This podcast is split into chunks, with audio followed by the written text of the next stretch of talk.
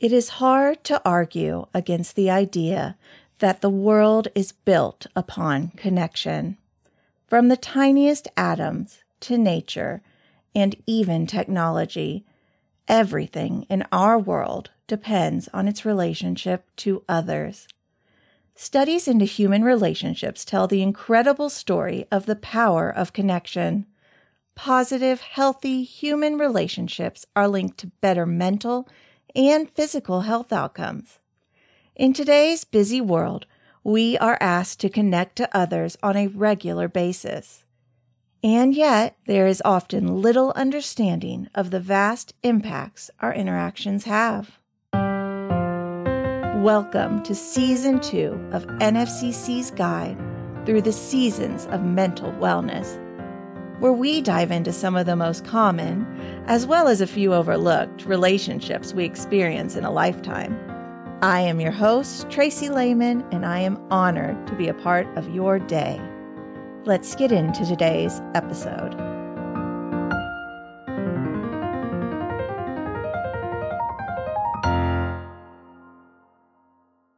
Dating, engaged, married, life partners, soulmates, loves.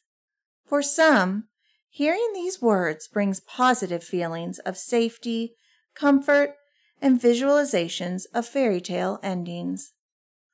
But more than often, the reality of relationships is more work than romance. The pressures increase when you throw in money, household management, careers, and children into the mix of a long term monogamous relationship. So, how can we maintain a healthy connection with our partners or survive a relationship difficulty? In this episode, Dr. Laura Spiller joins me to talk about finding balance in our partnerships so that we can continue to grow together or recognize when we've grown too far apart. Dr. Laura Spiller is a clinical psychologist who owns Heights Couples Therapy and co owns Wellness Collaborative in Houston, Texas. She specializes in helping individuals and couples strengthen their relationships and connect deeper to those they care about. After studying at the University of Houston and the University of Oklahoma Health Sciences Center, she earned her PhD in psychology and went on to train other graduate students as a professor for 10 years before shifting to her private practice full time. Dr. Spiller is also a certified practitioner and trainer for emotionally focused couples therapy, an attachment based and well researched model of couples therapy.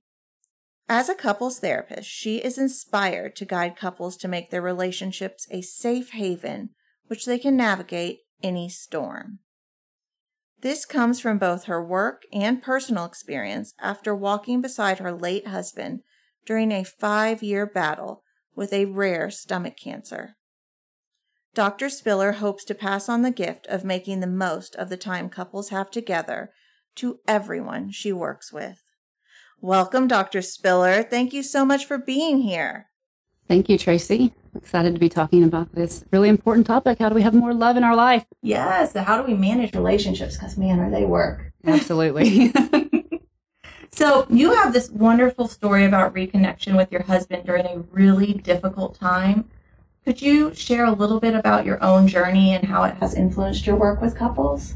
Absolutely. It's actually quite meaningful. Today would be our 27th wedding anniversary. Oh, wow. So we were married in, um, on January 7th in 1995. Oh, um, and uh, he actually passed away just a week before our 20th wedding anniversary. Okay. Um, so it's been about seven years, been seven years since, mm-hmm. since he died. Uh, and I, you know, can't understate what an impactful thing it was in our marriage.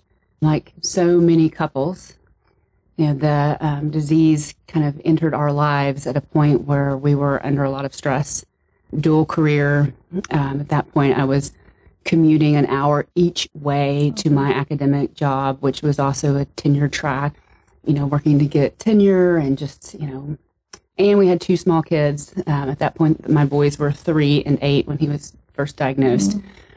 That's a pretty stressful time in, in, in a couple's lifespan. Yeah. You know, small kids, dual career, it's a lot. There's always Yeah, so much that needs to be done, Mhm. and there's never enough time. Mhm. And the tendency we all have when our heart, you know, says to us, "Where's my person? Why is this so hard?"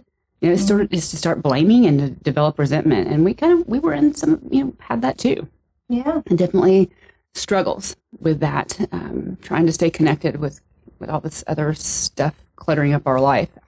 And so when he was uh, first diagnosed, I mean, it's just such a vivid image in my mind. Um, I can just picture, you know, being in that gastroenterologist office when we knew something was going on. Um, it was in July of uh, 2010.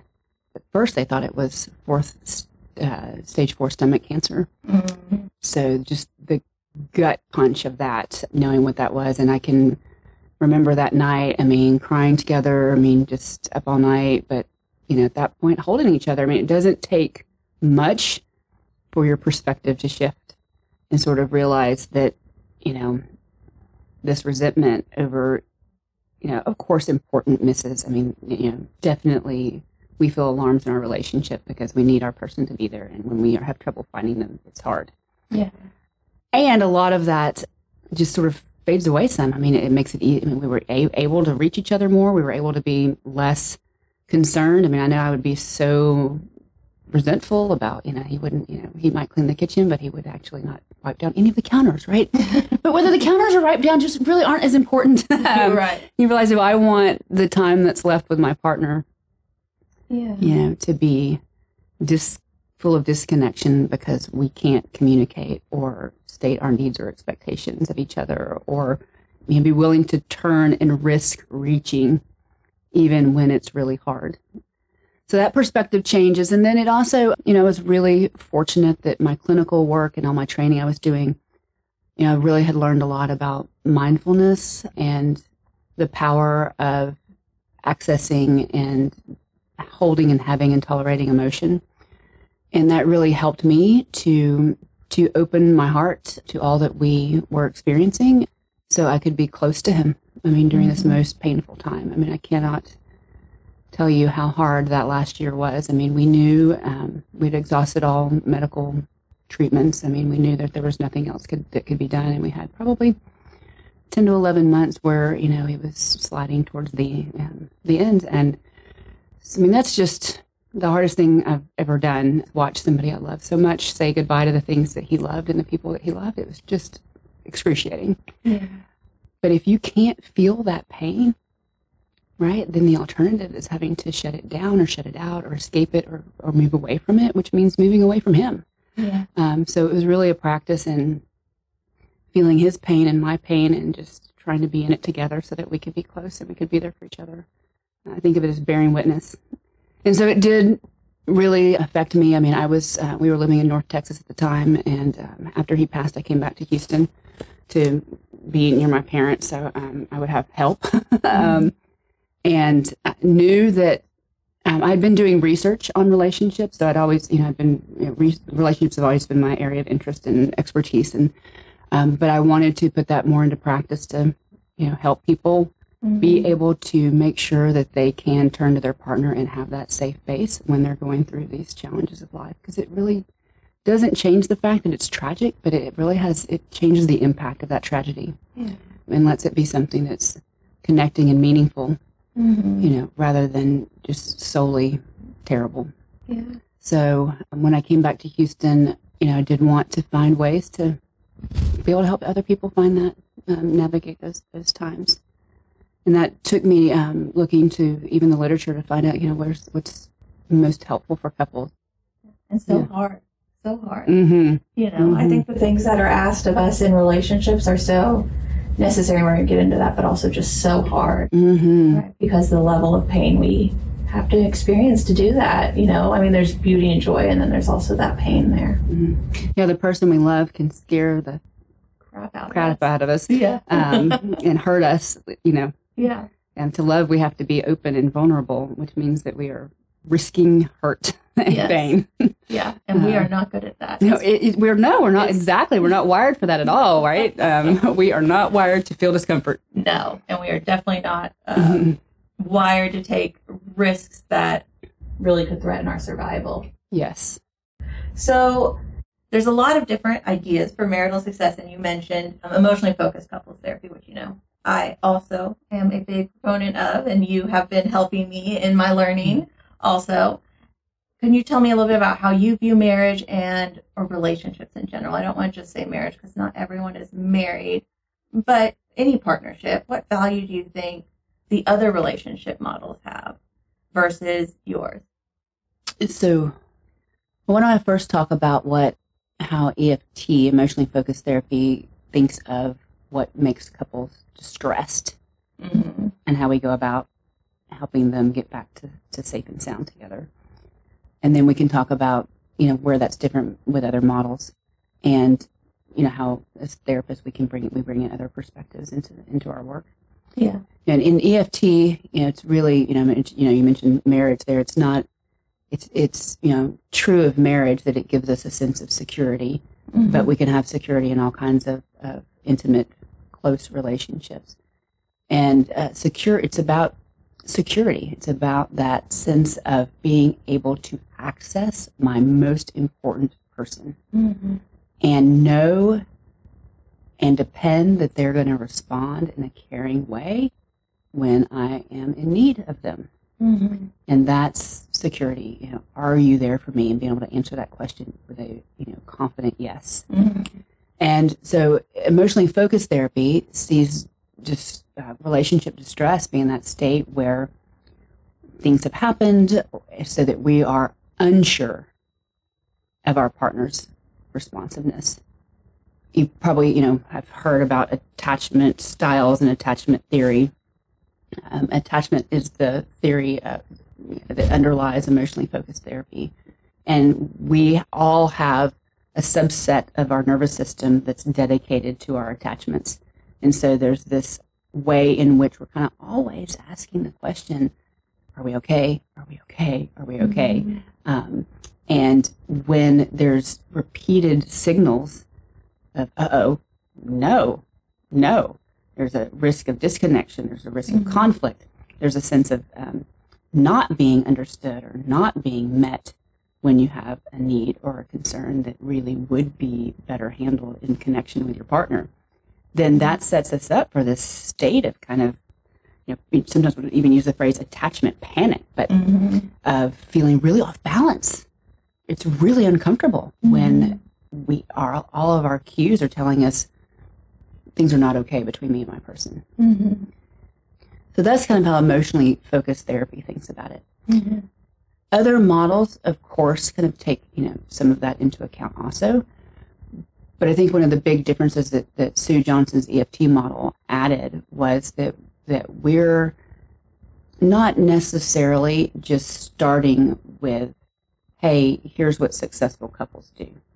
I mean, even communication skills training. Mm-hmm. I mean, there's a lot of research that couples who are satisfied and happy have good communication skills when they interact with each other. Mm-hmm. And there's you know, been this effort to train distressed couples to use, you know, good communication skills. And I can speak from experience. When we were distressed in our relationship, I sure as hell did not want to use I statements. Mm-hmm. I mean, when our alarms are going off and we don't trust, you know, that our person really is there for us, Mm-hmm. um, it's really hard to get motivated to, to put the effort and the energy into crafting just the perfect way of saying something Yeah. um, using good communication skills. yeah. And I think even that, that example speaks to what gets in the way, and it's the emotion. Yeah. It's really hard when your alarm bells are going off to be able to kind of slow down and have softened startup. Yeah. Um, yeah. So I think um, And who wha- wants to have softened startup with somebody you think when you is want attacking to you? bop them in the head is what you want to do, right? Right. you know. um, so it's hard stuff, Yeah. right? And so what um, emotionally focused therapy does is to help couples see how the emotion is coming up and what they're doing with it and how it's shaping their their responses interactions and help them be able to you know really feel those emotions mm-hmm. and talk about the emotions themselves Yeah. so they have another alternative than the kind of more protective strategies Yeah. that are more natural to to all of us Yeah. um, yeah. I mean, I think it's all natural so I look at everything through the attachment lens, mm-hmm. same as you. Mm-hmm. And when I'm thinking about, you know, what you were just saying, the communication skills, like what Gottman does, or or the different trainings out there, and I think they all have value. I think psychoeducation, of course, has value. In fact, I use psychoeducation, but I use it in this way. Our brain, what they talk about is how our brain's built for survival, right? Mm-hmm. And the part that can say, oh, I want to soften, or oh, I need to do step one, step two, that logical part is the very top of our brain, right? That cortex that doesn't finish developing until 25 to 30, right? But that part of the brain shuts down immediately under threat, It's offline. right? Yeah. And so then we're in the, so the next level down is our emotional part of our brain. And then the more you go down, the more you shut down and the Mhm. more you become a threat to your partner and your partner is a threat to you. And we're supposed to be the tribe and community that protect each other Mm-hmm. right? What do you do when you're betrayed by the person who's supposed to have your back? You go into survival mode. Mm-hmm. And so, yeah, there's no softening. But if you can talk about, I'm feeling right, vulnerable, scared, My heart's racing right now. right, yeah, something, relate something like that, then maybe we don't shut down our brain as much. And Yeah. maybe if we get to a place of stability, or Mhm. if we believe that person, we can always say, Yes, this is my person. They are Mhm. there for us. We have that secure Mhm. attachment base. Maybe we don't go offline anymore. Yes. Right? Yes. Yeah. Yes. Yeah, and so I've just found that so things fit so well with the EFT model, which is why I Mhm. love it so much. It's Mhm. just the research just fits right with Mhm. where it where it's going. Mhm. Yeah, and I think that you know other models emphasize maybe you know meaning, how you make meaning, and that's that's still a part of EFT, right? If you have a, I mean, just what you said, if you can understand that when my partner goes quiet and shuts down, right, they are scared. Is a very different sense than they don't care about me Mhm. and they're trying to make me go away. Yeah. So even that that validation that you're giving, kind of this is so natural and normal, and this happens like we shut down when when our person's you know not there and, and we're in survival mode, Mhm. can also modify you know the the experience of those disconnecting moments. But we can't do it. You know, it's not enough. Yeah. Without learning how to be able to feel your feelings Mhm. and talk about them Mhm. and know that your partner cares about your feelings Yeah. and can hear it and Yeah. that you're both able to feel your feelings and the other person's feelings. Yeah. It's hard to It hold your own discomfort and your, your, your person's discomfort. Yeah. And so that's where the you know other strategies that help you stretch the container for what we feel, Right. be it mindfulness or Mhm. other somatic experiencing, you know, really Mhm. can can be an important part of that, you know, helping people to be present Yes. and engaged yes. with their person in those key moments of need. Yeah. Yeah. And it's hard. I mean, even as parents with our kids, it's, it's I mean, this I feel like this is so applicable just across, you know, everything. Absolutely. You know? Yeah. And Dan Siegel, um, are you familiar with Dan Mhm. Oh, yes. I'm sure you are. Yeah. So Mindsight, that's the other thing. Mhm. That's not my other book, although it is a really good book. It, it's in my top five. But that being able to take, slow down enough to look inside hmm so that you can say, what am I responding and reacting to and what's actually happening in the room? That go inside, come outside kind of thing, which we Yes. do. We direct couples in EFT to literally do Mindsight. Absolutely. Right. Yeah. And to be able to share it with their partner. Yeah. When I'm showing this on the outside, what I'm Mhm. feeling on the inside is this. Yeah and I think something about our role in the room and, you know, being an individual therapist, it's still, you need to develop trust and know how to go under, but it's such a different, the need for trust, the way that we have to navigate it is so different because it's not Mhm. just us in the room, it's somebody in the room who can take the information when we're vulnerable in the room and use it against us. And I think that is a very scary thing that maybe keeps people from being willing to really engage in couples therapy. And I was wondering if we could speak about how do couples go about taking that risk when they need to and what the therapist's role is in that moment, Yeah. So, just to put you on the spot. yeah, no, that's okay. I, I, I think, you know, one of your questions was, right, how do couples know when to go to couples therapy? Mm-hmm. And you know, just to insert that here too, I think that when you know that you're caught in this pattern and that it's things are only getting harder and harder Mm-hmm. and you're feeling more and more disconnected and everything that you're trying is making it worse that that's a good time to go to couples therapy Mm-hmm. um, and a lot of people wait a long time to go to couples therapy Yeah. um, and the longer you wait and the more hurts accumulate, And the wider and wider that gap gets, Mhm. I mean, the harder it is.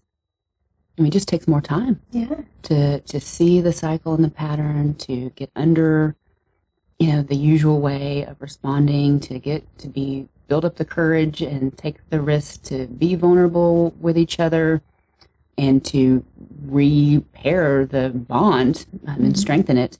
So it takes a lot longer the longer people wait. Um, and what you're saying is there's a lot of reasons why people might not go to couples therapy. Yeah. You know, I mean, first there's this stigma against therapy. I mean, and your Mhm. marriage is pretty private Yeah. right? And typically, you know, a lot of people feel shame, Yeah. sense of failure. Why is this such a problem? Why Mhm. why can't we figure this out ourselves? Yeah. And then there's, you know, I think you're speaking to that vulnerability of this just, you know, having intimate emotions and experiences, you know, with a, another person in the room. Yeah. So it's vulnerable to be accessing your emotion and talking about your pain with your partner Mm-hmm. because usually by the time you're in couples therapy, there's maybe some distrust Yeah, that it's going to be sure. safe, um, and you're having to do that with another A person, a stranger, Mhm. right? Who a lot of people. I mean, I hear this all the time. You know, I came into couples therapy expecting you to take my partner's side, or that you were going to tell us all the things that we were doing wrong, And Uh, people have had that experience. and right, and that's true. Yeah, and people have had that experience, Mhm. and and they really. I mean, I will say, couples therapy is hard, um, and it is painful. But Mhm. certainly, my hope is that the therapist is going to be trying to help them see the value in the discomfort that is just inherent in it, that we can't help them and, and minimize, at least provide a safe place and be a safe person for that difficult journey that they're making together. Yeah. Let me, did I answer your question? Um, uh, Yeah, and I think you know something that EFT, when you're learning EFT, really pushes is that your goal is to not judge, but to understand. yeah. Right, that sense of curiosity, that sense of what's actually happening. Something that has really come out of this for me as a therapist in general. Every single person, even somebody you might think is a terrible, evil person, every single person's behaviors and actions make sense in the context of their lives. Yes, I'm so glad you brought that up because I think that is one of the gifts of emotionally focused therapy and, atta- and just attachment theory because it tells us that you know we are all doing our best. Yeah, we just we You use know, the tools that we have. Yeah, we're good people with you know generally good intentions of wanting to connect or be understood, and the emotions make sense and the protective strategies make sense Yeah. given the context. Um, and, and it's painful that it backfires often and doesn't work in the way that we long for. yeah, Um, yeah. it's hard. Um, but yeah, that's helped me so much, and I think something I'd love for people to hear if you're looking for a couples therapist, if you're in couples therapy and you're feeling not good about it, that your therapist should never make you feel ashamed hmm or judged, that it needs to be Mhm. safe, and that each partner gets to be understood and heard. Yes, I mean the couples therapist's job is to be able to equally get behind the eyes of both partners, Mm-hmm. to be able to see the relationship and and the emotions and the experience of, of both partners equally. Um, in EFT, we always say, you know, we say that there's two truths, right? Yeah, and we Mhm. want to validate and honor the fact that each person has their unique experience of the relationship, and Mhm. it, it is valid, and, and we have compassion for it, and we do our Mhm. best to understand it equally. Yeah, yeah, absolutely. So that's important. So I'm glad we addressed the, you know, EFT and talked about therapy, but you know, I really want people to hear what tools or how can they understand their how can they understand their relationship now? How can they make whatever type of significant intimate relationship they're in work, be aware of it, you know, get things back on track. So, Kara, let's get vulnerable. Okay. So even as a couples therapist myself, somebody who works with relationships, there are definitely times when I feel really disconnected from my husband that maybe I use some really um, inappropriate and I would probably be embarrassed for my clients to see some of the things that I have done in my marriage when I am triggered enough, when I am overwhelmed enough, right? Or feeling that, you know, primal panic, that, you know, fear of abandonment, fear of judgment, fear of not being seen for what you have to offer, all those Mhm. things we look for in EFT. So, what do you say? What would you say to couples who experience this roller coaster of ups and downs in their Mhm. marriage? I would say, of course you do.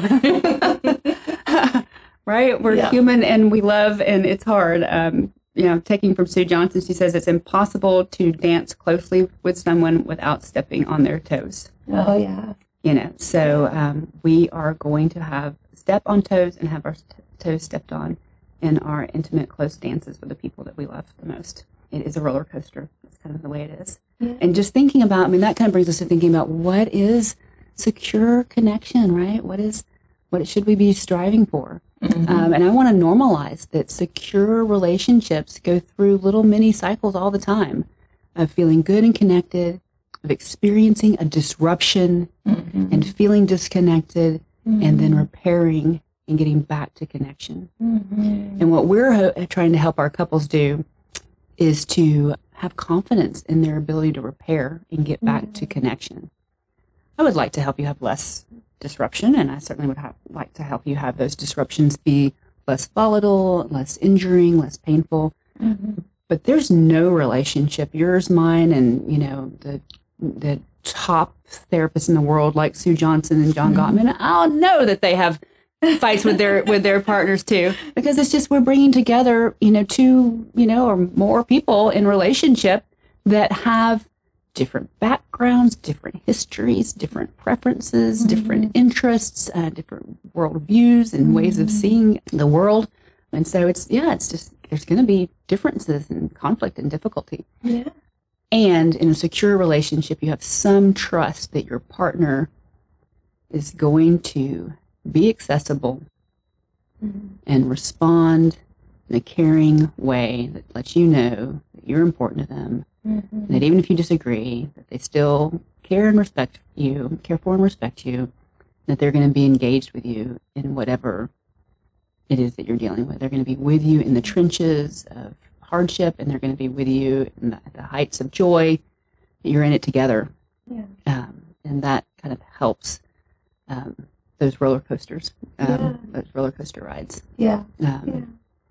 I think that's really important. Um, there's, you know, one just like distinction I want to add there that, I mean, if, yes, we've got to have multiple pillars to our foundation, Mhm. and our relationship is a core. I mean, we, I mean, my view, right? If we're in a relationship, we kind of can't have a certain firm foundation if that's not balanced.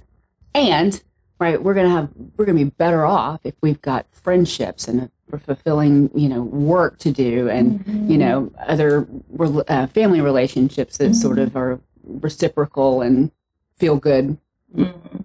most of the time Yeah. that, that that's going to be something that helps us feel more balanced and if we can use those things to turn towards our partner Mhm. right that we're looking at ways of reducing stress to help us turn towards our partner Mhm. to help us be able to take the risk of sharing our vulnerability and needs with our partner Mhm. where my alarm kind of goes off when I hear couples talking about our strategies, stress management strategies Mhm. that will help them not have to turn towards their partner. Ah. You know, I think a lot of times people start to think about, well, you know, when, when they feel that disconnection Mhm. and they're starting really to, to experience the distress of kind of, you know, the answer to the question, are you there for me, is no, Mhm. um, that we all, of course, start to think about other ways to, to manage our load Yeah. And we can Um, only hear and to feel better. so many times Yeah. before we don't want to risk it again. and to, yeah, right. We want to feel better because that is not, does not feel good. Mhm. And so then we start, think, you know, turning towards our friends, turning towards our work, turning Mhm. towards, you know, sometimes parents, you know, also for that relief Mhm. so that it takes it off and we don't have to need our partner anymore. Yeah. And outside partners, right? Yeah, and outside Fidelity. partners. Yeah, right. And the worst, yeah, right. In the yeah. yeah. kind of one of the least long-term effective strategies is turning to an outside rival partner, and then so that can, you know, set us up for more disconnection. Yeah. So if you having a balanced life and other things in your life um, helps you to be a better partner, then that's great. Mhm. If it's kind of filling the role of the partnership, that's kind of when it's like that's a sign. You know, maybe a sign of going to couples therapy, as we were talking about earlier. Um, Yeah. It's a sign that, that this relationship is needs needs some care, Yeah, some, some nurturing. some nurturing. Yeah. Yeah, absolutely. That's a great disclaimer. I'm glad you put that in there. So, when we're talking about this turning towards each other, we're talking about secure attachment. Um, can we talk a little bit about what secure attachment means and what the alternatives are to a secure attachment? Yeah, that's a great question.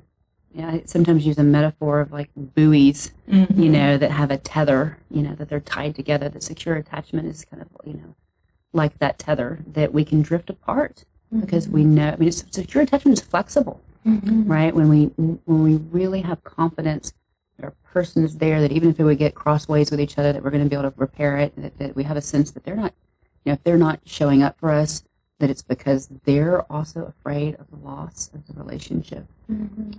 And that that, that they're not dangerous. You know, it's not that they're bad.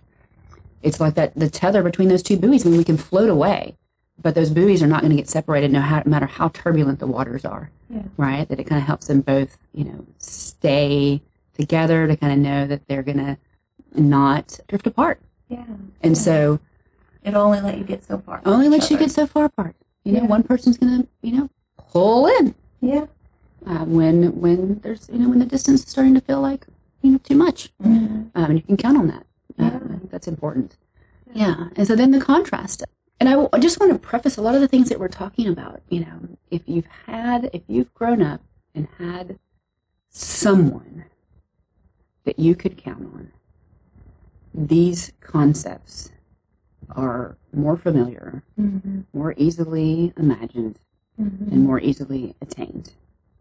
And it's so heartbreaking and challenging that if you have not Mhm. really had core a core person in your life or core people, Mhm. or even worse, the ones that are supposed to love you, or the Mhm. ones who are dangerous and scary. Mhm. And your world and your experience has taught you that you couldn't count on people, and the people that were supposed to take care of you would hurt you. These concepts are really hard ones. Mhm. These concepts are really hard ones. And we do the best we can Mhm. you know, especially when we haven't had a close, caring, nurturing person, we are left alone, usually as kids, Mhm. to figure out how to navigate a scary world. Yeah. And we only have a couple basic ways to do that. Yeah.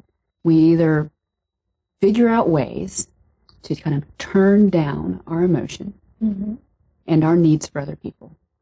Basically, how can we be okay by ourselves? Mhm. Um, and how can we have as few emotional ups and downs so that we don't need other people Mhm. and that makes complete sense and it is a brilliant survival strategy Mhm. and it can create people with I mean, warrior type skills right Yeah. those are the ones that go into battle for us they you know the firefighters they're the ones i mean a lot of times the doctors and lawyers who need to be able to do really hard things and and be able to have a slow heart rate you know think logically Mhm. um, stay balanced you know and do the hard work and not you know be on as much of an emotional roller coaster. And it makes it harder to be in a close intimate connected relationship. The other option that we have right when we're trying you know to figure out this dangerous unsafe world is to become a fighter Mhm. right to be able um, is to you know engage with the loss Mhm. and turn up the volume and turn up the heat Mhm. and not give up and kind of insist on being seen and insist on getting the, your needs met. And it's again, right? What a beautiful adaptive strategy. I mean, those are the people that go on and change the world Right. a lot of times, you know, the Mhm. ones that don't give up in the fight. I mean, Yeah. they've kind of learned that if I turn up the heat and the fire enough that, you know, I'm going to make things happen. Mhm. Again, though, right, when you put that into a close, intimate relationship, even those best strategies of trying to kind of figure, I mean, I've got partners I work with who are amazingly smart people who read the books and really do have a sense of like, if this would happen in our relationship, we would feel better. This would be the, this is, this is, this is the solution Uh-huh. But it comes towards the partner in such a fighting kind of way, Yeah. you know, a demanding, strong kind of way that that person who's trying so hard to get a response, right? They, it backfires for them and they get often less of the response that they're longing for rather than more of it. So just kind That's of that pursue or withdraw, right? Yeah, yeah. one of each. yeah, yeah, um, yeah. We, yeah, and, and um, most couples therapists use this this phrase that, the, that you have one person that sort of shuts down or withdraws, and one person that protests or pursues. and they can be loosely. I mean, there's different people will talk about it different ways about how loosely or closely tied they are to the attachment styles that are talked about in attachment literature of avoidant or anxious. I will say, I think I find the the withdraw and protest uh, more useful because those strategies are going to show up in some flavor, even for people with secure attachment. Yeah. So if you're a protester or if you're a withdrawer, that doesn't necessarily mean that you have an insecure attachment style. So the insecure attachment styles are almost more of those extremes of those things. Um, you know, avoidant being where the person, you know, the kind of the, the most extreme version of, you know, turning off the need for others, Mm-hmm. actually feeling much safer and more balanced kind of when you're taking care of your own needs. Mm-hmm. And where, you know, closeness in relationship often can feel more threatening than, than separation. Yeah. Um, and the anxious is being able to enjoy connection, but the pleasure of connection actually creates a fear of loss. Yeah. So that you're kind of, yeah, you know, abandonment. So you're kind of living in that state of like wanting it, but being afraid of it because you might lose it. And so that can be, you know, difficult too. Yeah. Yeah. I think um, when I did the my first EFT training, what comes to mind for me is the thoughts that people have in response to the way their partner responds to them or turns to them, right? It's like I'm afraid they're going to see that I'm not good enough and I know I'm not good enough kind of thing, that like internal insecurity or that like external projection of I have a skill here. Why aren't you turning to me? Why don't you trust me and depend on me? Mm-hmm. Right. And I feel like that's what comes out a lot in in people I work with. Mm-hmm. Yeah. Underneath each of those styles, there's kind of an attachment fear, Yeah. you know, um, that either somehow I'm not going to, I'm going to be lacking. I'm not going to be good enough. You know, something about me Someone's gonna is going know. to, you know, hurt, hurt you and, or you're going to know, right. Mhm. Um, or that I'm not important, you know, or worth Mhm. your love or care or attention. Yeah. Um, can kind of underlie the, the more protesting style of Yeah. getting your one's needs met. Yeah. And I think a lot of being in a relationship, I think a lot of all the things in life we talk about, but are about knowing yourself a little bit too, right? Mhm, Knowing what your mhm. beliefs, like that awareness piece. Yeah. I talk a lot about how, you know, in Western society, there's this go, go, go. Like you want to be successful, you always want to be doing, you know, don't have downtime. I think that's kind of shifting a little bit, but, Yeah. you know, work until, you know, your fingers bleed kind of idea. Like go, go, go all the time, always be busy. Mhm. And that doesn't give us room to really know what's going on inside ourselves. That puts That's us so- in survival mode. Yeah. And so we have no, we lose, I think, in that busyness, that self awareness. And so I think that's where that Mhm. self work really comes in that we need in relationships. Because if you Mhm. know that you either A, have a belief that, I should go back to those two styles that I just talked about, that you have a belief that if I don't have something to offer someone, I will have no value to them Mhm. and they will leave me. Mhm. Or if I let somebody get too close, they will see how worthless I really am and they will leave me. Yes. Right. Yeah. And we have to be able to slow down enough and have do that personal work enough to be able to catch those things when they come up. Yeah, that's a good example of the personal work that helps you turn towards your partner. Yeah. Right? We can't turn towards and be with if we're not slowing down, Mm-hmm. and we can't turn towards and be with if we kind of don't know um, about our automatic programming that's running in the background and kind of you know turning us away. Yeah. So that's one of the yeah that thing. I think what you're talking about is what I sometimes will talk to clients about automatic programming. Mm-hmm. You know, it's programming that gets downloaded on our system really early. We're not choosing it, Yeah. um, and sometimes we don't even know it's running in the background. Mm-hmm. And if we can slow down and be aware enough of what happens inside, then we can kind of choose is this programming helping me right now? Is this the way I want to be responding? Mm-hmm. Um, are there other options I want to keep on the table and free you up to choose a little bit more rather than being on autopilot? Yeah. Um, And then I think can- being able to communicate those when they're triggered, Yeah. right? Yeah. oh, you're triggering my programming and this is what's coming up for me. And I'm, I'm just letting you know. So if I'm having a hard time connecting right now, that's what's happening. Oh, what you said there is beautiful, right? That is such a great way of sharing it Mhm. with your partner. And what I liked about what you said there too is that that's not saying that you have to change Mhm. what you feel. Mhm. it, you're giving an example of how we can just share Yeah. what we feel and what's happening in us. And I Um, think that's the goal, right? The goal of having that secure attachment is, I mean, even in just saying that, my sense was I'm telling the other person, I'm not abandoning you. I'm just having a fear right now. yes. Yeah. And suddenly, right, you're not scary. Mm-hmm. You know, you are relatable, Yeah. scared also Yeah. Yeah. to your partner. Turning towards. Yeah. But I think you have to have that awareness. You have to slow down Mhm. to do that. And you can do that work on your own, or you can do it in individual therapy Or in couples therapy. or in couples therapy. Yeah. Yeah. We explore those things Yeah. too. The advantage of couples therapy is you've got the trigger live in the room, so you usually have Yeah. these experiences in the room Yeah. to slow down and label and practice sharing, Yeah. because Mm-hmm. that's going to happen. And I don't even think we go into relationships realizing how tight it is to our survival. You know, I think that's one of those run in the background programs. But we have all these micro traumas happening. So you you mentioned repair. Let's talk a little bit about repair. How do what happens when we have these micro injuries, when we injure this attachment, and how do we repair from it? Yeah, maybe let me talk a little bit about kind of those moments of miss and moments of disconnection. I mean, I think those little injuries go on a really big continuum. Yeah. from these little things that happen every day to of course things like affairs you know or Mhm. you know when people are in crisis and their partner just completely doesn't show up or respond um, but those little misses you know do accumulate and one of the reasons i wanted to come back to it is like you know um, to give some examples around these good intentions things that would create little tiny injuries um, you know fixing and trying to calm your partner while really good personal strategies can actually create misses in the Mhm. relationship. Mhm.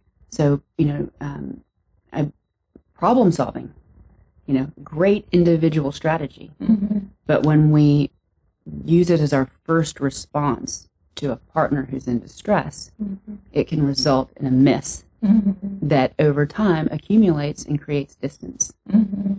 Um, so I mean, that seems like a funny thing to say. I mean, that you know, problem not, I'm not saying problem solving is bad all the time, but that um, it's actually good in lots of ways, of course. Um, but when we are, you know, having a key relational moment where what we need is our partner's presence, it gets in the way Mhm. of I am here for you. Mhm. I am wanting to understand.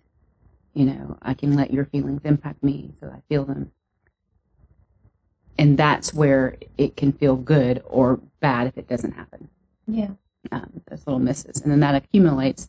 And then we don't turn to our partner or we turn to them in, you know, more disconnecting ways. Mhm. And then over time, I mean, that gets to what you're talking about to these moments of, of more significant conflict Mhm. where there's this, those little relational traumas or relational injuries, and then bigger, bigger ones. yeah. So the, I don't know, I don't know if it makes sense to talk about some of the, you know, the big traumas that have. I mean, there's two ways, I guess, in which those misses can have really big impacts. One is when it hits on a raw spot or a Mhm. sensitivity that's already there Mhm. you know, when it really speaks to your key fear. You know, some of the injuries I've seen that were m- took the most, you know, work to repair were in relationships where one partner maybe came from a background of trauma, had actually developed a really, you know, a pretty good relationship, had given their trust, Mhm. hard won trust Mhm. to their person and then something happens where the their person is not there when they needed them you know it's it really touches on that raw spot that was already there right? They, they, they, something else in life had already taught them that people could hurt you and they had sort of tried to give this person a chance. Um, and so it can be almost a seemingly smaller active you know action or situation um, that maybe an outsider would look at and not quite understand why it was so pivotal. Mhm. but it just speaks to that underlying fear and changes the way the partner sees the relationship Mhm. um, trying to think of an example I mean, what comes to mind for me is the way we make meaning. So again, context, Mhm. the way we make meaning of people's behaviors, Mm-hmm, right? Like when we do empathy training with kids, um, we talk a lot about, or with parents to help their kids develop empathy. It's a lot about that person at the cash register when you're checking out was kind of grumpy towards us. What do you think was going on there, Mhm. right? Having them look in, because that meaning making, how we learn to interpret people's behaviors, that gets projected onto right our partner, right? Where something as simple as forgetting to feed the dog, which is just an action, right, Mhm. becomes a they don't care about the dog, they don't care about anything, it's all on me, right? It becomes it's something Yeah. so small that in our brain becomes a I'm all alone. And I think that's where I go micro trauma. Right? Yeah. It's not somebody's traumatizing you. It's that you experienced it as a trauma, as like, I'm all alone. Nobody's helping me. Yeah. If I forget to feed the dog, no one's gonna back me up. Yes. Yes. Right? Or you know, yeah, that that's a that's a good example. I was thinking that which brought to mind a you know a couple where partner gets an anniversary, Mm-hmm. super super busy time at work, and he forgot, and the meaning Mm-hmm. in the context of the relationship distress and in the the partner's history made it so that that sent just an extraordinarily dangerous message. Yeah. You know, that, um, you don't care about me. Yeah. I am not important to you.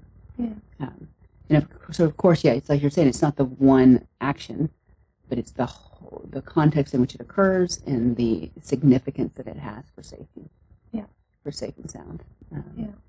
You know, the tenth time your partner doesn't come tell you they're going to be late from work after you had a big conversation about it, you know, five times. Mm-hmm. Um, you know, there's a point at which you know we say to ourselves, it must be about me. "Yeah, it's about me," or they don't care. Yeah. Well, that is about me. They don't care Yeah, about they me. don't care I'm about not me. enough for Yeah. them to care. Yes, yes, Right? yes, yes. And how painful is that? Mm-hmm. And how Mhm. hurtful is that? Mhm. You know? And it's Mhm. not that that person is trying to hurt you. Their brain is in its own place doing its own thing. Yeah. But gosh, that feels so awful when that happens. So Mhm. then we come to the repair piece. And I think that repair piece is important that training because even if it happens, you know, something that I do take from Gottman that I believe wholeheartedly is that we will have the same fights Oh yeah. over and over and over Yeah. again. I mean, I think it takes a lot of work already to change some of this stuff. And so there's things we're going to keep doing. We're going to keep forgetting to feed the dog, 'cause, you know, or we're going to keep forgetting to call because we get really um, hyper focused at work, Mhm. you know, and these things happen. But in a relationship, it feels like it's about the relationship and not just about what that person was experiencing in that moment. So, how do we come back?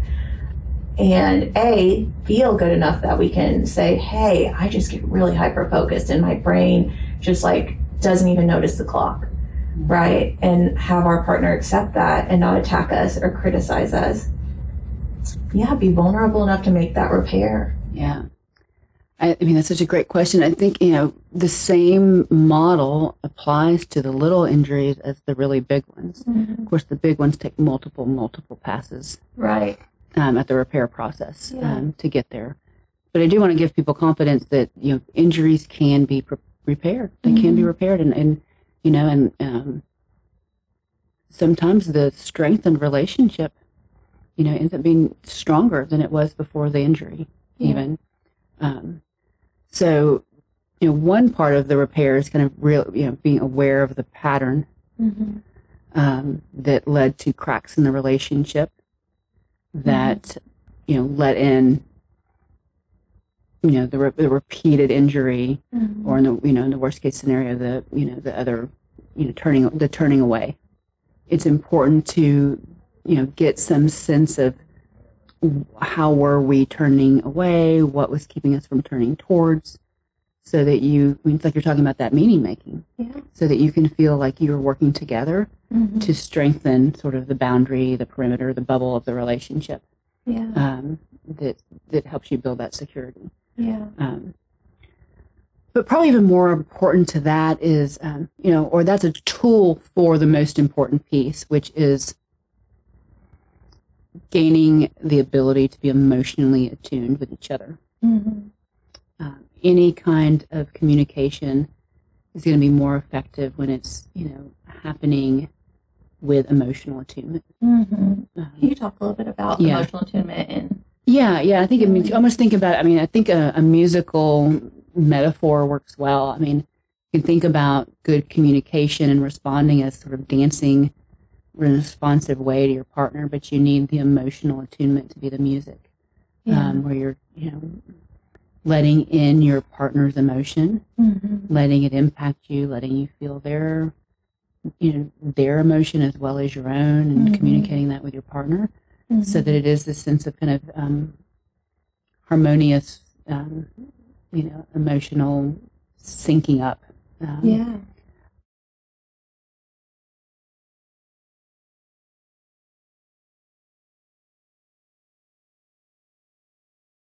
That's a great, yeah, that's a great uh, metaphor for that. Mhm. Um, and so, that, yeah, and I like that too because they're the same beat, but they're not the same song. yeah. Um, but you're trying to tune in Mhm. so that you can at least kind of find a beat that you can share. yeah. there. So when your partner is trying to tell you about how forgetting the anniversary made them feel, Mm-hmm. emotional attunement doesn't happen when we start explaining Why we did it. why we did it. Mm-hmm. Right there, you're on different channels. Mm-hmm. You know, um, one is sad, maybe fearful, and the other is kind of defensive, cognitive. Yeah. You know, desperate, probably. Yeah. right? But you're not, yeah. maybe a different kind of fear, but not tuned in. Yeah. Um, and so, and it doesn't mean wallowing in the emotion forever, right? These don't have to be hour long, you know, big conversations, Mm-hmm. but there needs to be a, an effort to give a harmonious response there. Yeah. I can see on your face how much you're hurt. This is getting back to what we were talking about earlier that the confidence and the ability to repair Mm-hmm. really is what builds, strengthens the bond. Mm-hmm. So if we learn how to do that when these little injuries happen, Mm-hmm. then we can get back to, to, to safe and connected, Yeah. you know, when Yeah. these inevitable disruptions do occur. Yeah. Um, Because nobody's perfect. We're always going to make mistakes. yeah. You know? But I also think the more you're able to do these repairs and build up the the belief that your partner's there and they love you Mhm, mhm. and you know they want to be close to you all those things you know the meaning you're going to put on these actions is going to be so Yeah. different right Mhm. you know an anniversary missed by somebody you already feel doesn't care about you is going to feel so much different from an anniversary missed by somebody who knows under a lot of pressure at Yeah. work who is always trying to be there for you and who you Exactly. depend on Exactly. right Yeah. yeah yeah i think that's Mhm. that's perfect. So we kind of already talked about when to go see couples therapy. I mean, I think see couples therapy as soon as you feel like you're not able to solve a problem yourself. Yeah. And when I say solve a problem, I do not mean fix. I mean connect, Connect. Yeah. right? But what happens or how do we know when is it time to end a relationship and how can we do so in healthy ways? Mm, that's such a great question. I think as couples therapists, we are champions of love Mm-hmm. and relationship. And I so believe, I mean, like I started out this interview talking about how much secure haven, secure base, how meaningful that is. I want everybody to have that. And sometimes that means ending the relationship you're in so that you can have it with somebody else. Yeah. Um, which is kind of as a couples therapist, it feels bad for us. Yeah. Um, yeah, know, a really it. hard time with it. yeah. Um, but I also do discernment counseling, um, which is a you know another studied, researched way of helping couples get clarity and helping them decide whether they're going to do couples therapy. Mhm. And if they decide to do couples therapy, they usually come in with um, more clear connection. Mhm. Um, I mean, a more uh, clear agenda. They're both kind of on the same page about Yeah. um, about going forward and, and having expectations about where they want the relationship to go. Mhm. Um, so, um, your question is, how do you know when to end a relationship? And I think when you can't answer, I mean, you the question, right? Are they there for me? Mhm. With a maybe, Mhm. and you've really, really tried, and you kind of can't even get on the same page about what would improve the relationship. Mhm. You know, that's where I see people you know, even in couples therapy, coming to the decision to end the relationship. It's like they may have two different views of what good relationship would be. Mm-hmm. So sometimes that can be it. I mean, that where um, they really, really want to change their partner. Part of my goal is to try to help people, you know, realize that trying to change your partner is, often what gets you in a cycle of Yeah. disconnection. And when people can't imagine being in a close relationship with their partner unless they change, Mm-hmm. then that's not going to work out usually. Um, that can be a sign that you, you know there's there's you're not wanting this relationship, even if it improved. Yeah. You know. So in discernment counseling, one of the questions, you know, that you know, do you want to want this relationship? And I've had people say, you know, I can't find it in myself Yeah. to even open up to wanting this relationship. Mm-hmm. Um, I'm too hurt Mm-hmm. um, I'm too certain that I'm going to get hurt again. Yep.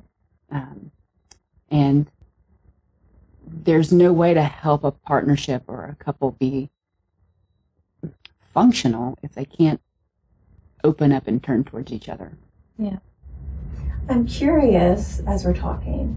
I mean, I, I kind of think this is a you're you know it's time to end the relationship when you know it's time to end the relationship. I think it's kind of an internal sense is what I'm getting from you. It's like I can't do it anymore. Like I don't have it in me and going into a room to try to work on it, I'm not going to work on it because I don't want to. Yeah. Um, but I also wonder about um, because I feel like in EFT we kind of because of the context piece we look at toxicity and abuse a little bit differently. Yes. We still check for it and we still do you know certain things. But can we talk a little bit about how to know if that is happening and you know an exit strategy Yeah. there? Yeah. I mean, I think a lot of behaviors that are labeled as abusive can come up as part of the cycle. Mm-hmm. And it is really important for us to say, right? If you're calling names, if you're yelling at your partner, if you're, you know, Throwing things. throwing things, if you're pushing and shoving, you know, we can validate that that's not uncommon, Mhm. but it's certainly unhelpful. Yeah. I can get that it feels so bad and the energy and pressure builds so much Mhm. that, you know, we lose our cool and become the worst versions of ourselves in those moments, you Mhm. know. And that has to change for there to be safety in the relationship. Mhm. Um, that is a place where there, you know, we're going to say, yeah, that's got to change. And I'm not changing you, Mhm. but you know how you reach. I've got that's got to have to, or how you demand, or how you, what you do when you're panicking. yeah. Um, you know, you're not going to have the closeness you want if you can't develop some other strategies in those moments. It's not, it just doesn't work. Yeah. Um, so we have to name it. Mhm. We have to name it, and we have to even name it. You know, when people blame, you know, Mhm. just lots of blaming and accusation, or Mhm. um, character assaults, like you know, Mhm. you are X, Y, and Z. I mean, even that ends up not being something that's going to be conducive to better communication and Yeah. um, connection with each Mhm. other. And here's what kind of goes back to the question we were asking before of when do you know it's time to move on to another relationship is if they're not willing to look at it. Mhm. They're not willing to admit that it's not working for them Mhm. and they won't take in the impact it has on their Mhm. partner. Mhm. So important. I mean, that's kind of one of those prognosticators or those signs of this therapy is going to work or not is Mhm. from the very beginning is can each of these partners understand and take in and feel how their partner feels when their protective actions are happening Mhm. you know when you're either shutting down or when you're demanding or protesting um, how that can hurt your partner you know and i've had people defend the shutdown Mhm. to the extent that i've you know had to say you know this isn't going to work Mhm. um, it's easier and clearer when it's abuse, you know. Mhm. And I guess some people have labeled, you know, severe emotional shutdown as, as abusive because it's kind of Neglect. neglectful. Mhm. And I'll find sometimes partners are like, you know, no, calm is better, emotion is bad. Mm-hmm. My partner needs to see things more rationally. I mean, if they're not going to budge from my way is right, their way is wrong, they shouldn't be bothered by what I'm doing, Mm-hmm. then I don't know. I don't know how to help Can't them be help you closer. I don't know how to help them Because be they're already not in a relationship. Yeah. Right. They're just on their own already Yeah. in that moment. Yeah. Yeah. I think that's a really good way of putting it. I think accountability, that awareness piece I've been bringing up, Mm-hmm, if you can't be accountable to your role and you're not willing to be, mm-hmm. is probably a, a pretty good indicator of where you're at with that relationship. Yeah. Yeah.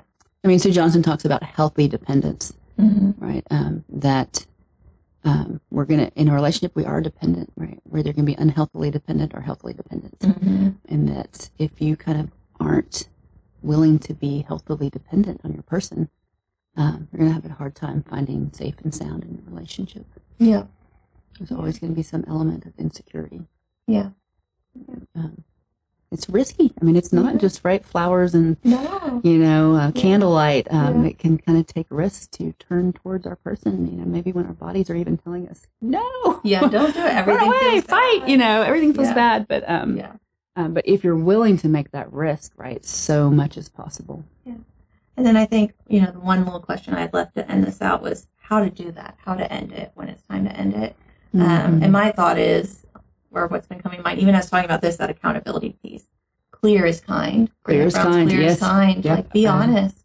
Like, I don't have it in me. I'm sorry. It's it's not about you're not going to hurt the other person and leaving them. yeah, It's just about that you're going to free them from trying to Yes. work on something you're not willing to work on. yes, yeah.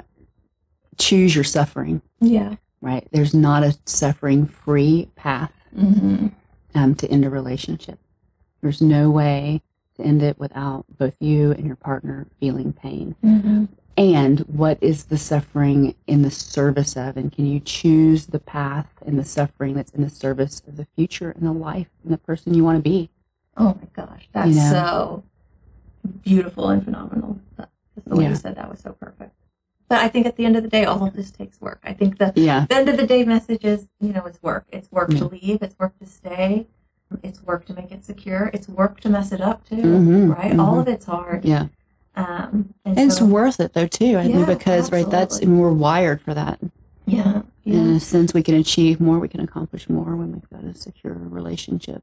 Yeah. There's not Um, a brain researcher out there who doesn't end up at we are wired for connection. Yeah, Yeah. so our whole nervous system is organized around yeah being in relationship with other people. Yeah. So be aware of how you are in the connection and, and be aware of how, um, if the way that the connection is happening isn't working for you Mm-hmm. and what the options are. Mm-hmm. Yeah. Well, I think this was great. Thank you so much. Thank you so much. A long time. No, it's fun. yeah. Love I love Love chatting about it. it. Awesome. Super awesome. Yes. Thank, Thank you. Thanks for listening. If you enjoyed this episode and would like to help us reach more listeners, please share it with someone you know, post about it on social media, and leave a rating or review. To see what's coming next, follow us on Instagram and Facebook at Nick Finn Counsel, or visit our website at finnegancounseling.org. Before I go, I'd also like to thank the people who made this project possible. Our wonderful experts who joined me for each episode, our production team at Three Wire Creative, our editor and production assistant, Giselle Dixon, and the amazing leadership team and supporters at Nick Finnegan Counseling Center in Houston, Texas. Until next time,